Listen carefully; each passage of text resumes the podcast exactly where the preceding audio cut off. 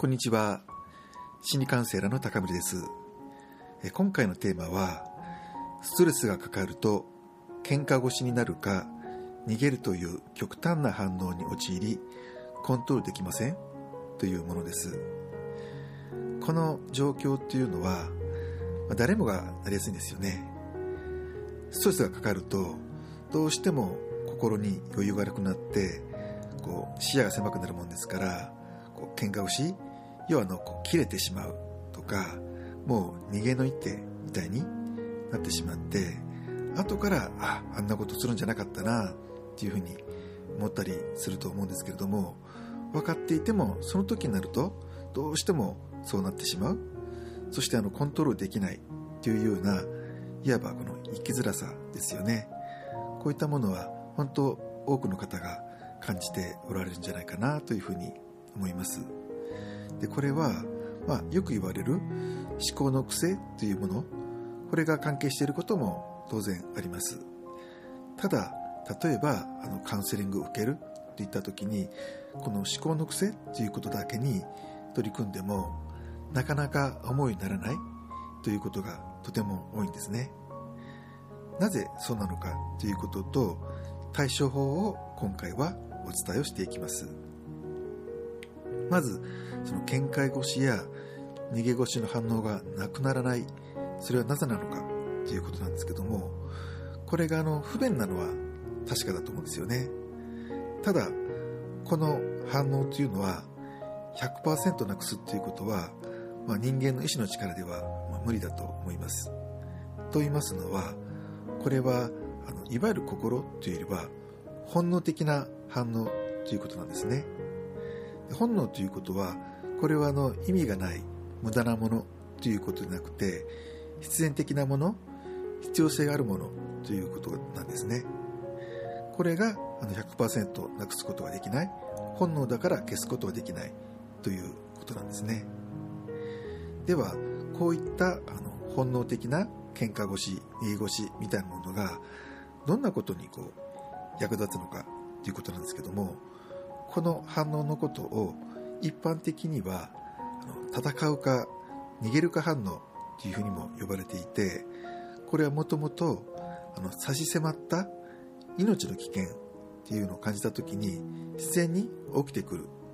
考えなくても自動的に起きてくる。っていうふうに私たちの心や体がまできている。ということですね。でこれがあった方が生き延びるための行動を素早く取る。ということができて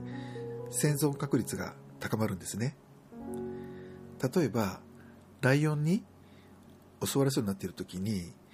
戦って撃退するとか逃げるっていうことは当然あり得るんですけどもでもこの時にそうする前にライオンについていろいろ考えていたらどうでしょうか？ライオンは猫科の食肉類人間も食べる危険があるななんてことをこう考えているうちにやられてしまいますよね。こういった場合には、バッとこう反応する必要があるんですよね。で、戦って撃退する、あるいは思いっきり走って逃げるとか、木に登るとか、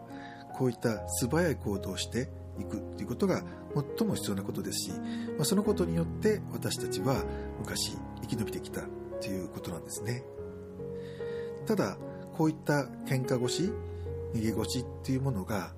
マイナスに働くっていうこともこの現代においては多々あるんです。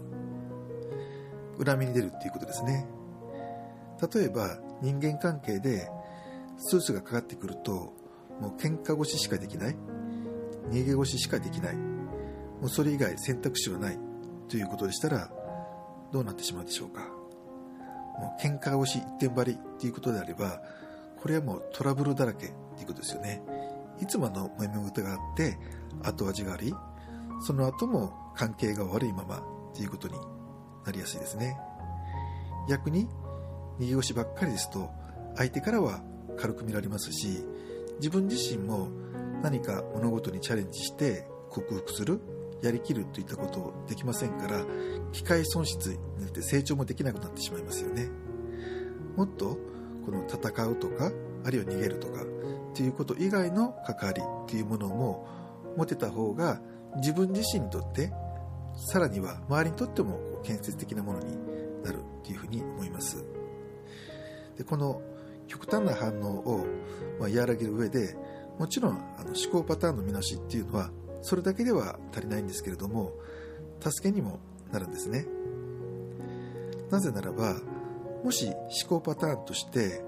こう過剰に周りを警戒するというようなそういう考え方の癖というものがありますと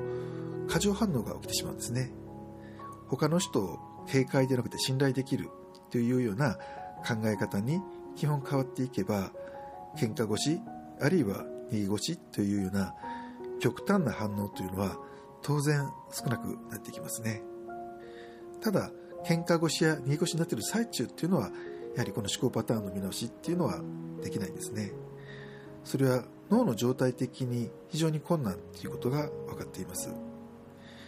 考パターンの見直しっていうのはこれは思考というものを使っていく必要があるんですけども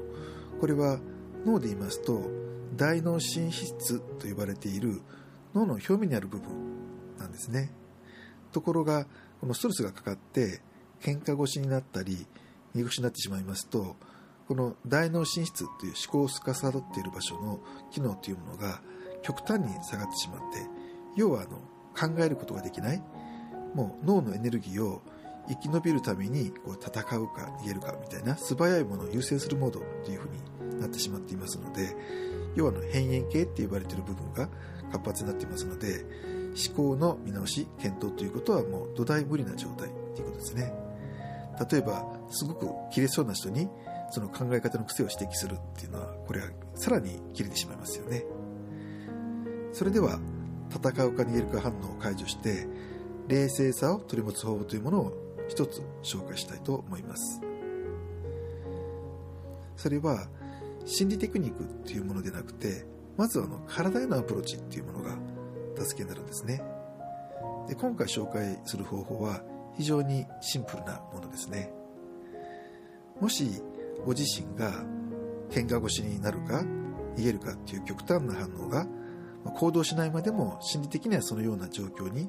なっていてでそれが向いていない状況要はライオンに襲われるとか怖い人に追いかけられるっていうなくて普通に冷静に判断した方がいいっていう場面であるならばまずあの両手の拳をぐっと数秒間強く握ってみましょう。これはやりやすいと思うんですよね。こう戦う反応に近いものですから割とマッチしやすいと思います。で次にあえて弱く握ってみるっていうことですね。これはあの難しいと思います。本当はこう力を入れたい、まあ、場合によって相手をこう殴りたいとかっていうぐらいの衝動になってますからその時に弱く握るっていうのはこれは難しいんですけどもやると非常にいいです。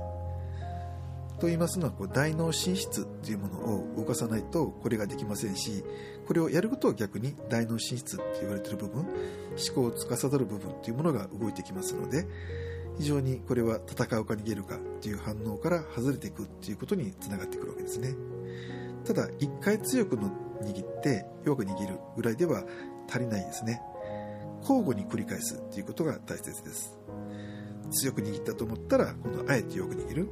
でまた強く握るっていう風に繰り返してますと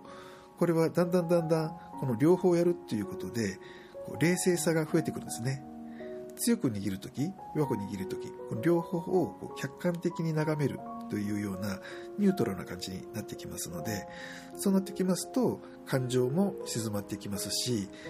考える力が戻ってきて視野がどんどんどんどんこう広がっていくんですね。こういった状態の時はもうすでに戦うか逃げるか反応というものは外れていてもっと普段の落ち着いたいろいろ吟味して考えて結論を下すというようなそういう状態に戻っていけてるということですね。これが自分自身がこう追い込まれた時にもできるようになればだんだん生きづらさが解消してより自分にとって後悔のない行動ができるようになっていくかと思います。以上ご参考になれば幸いです。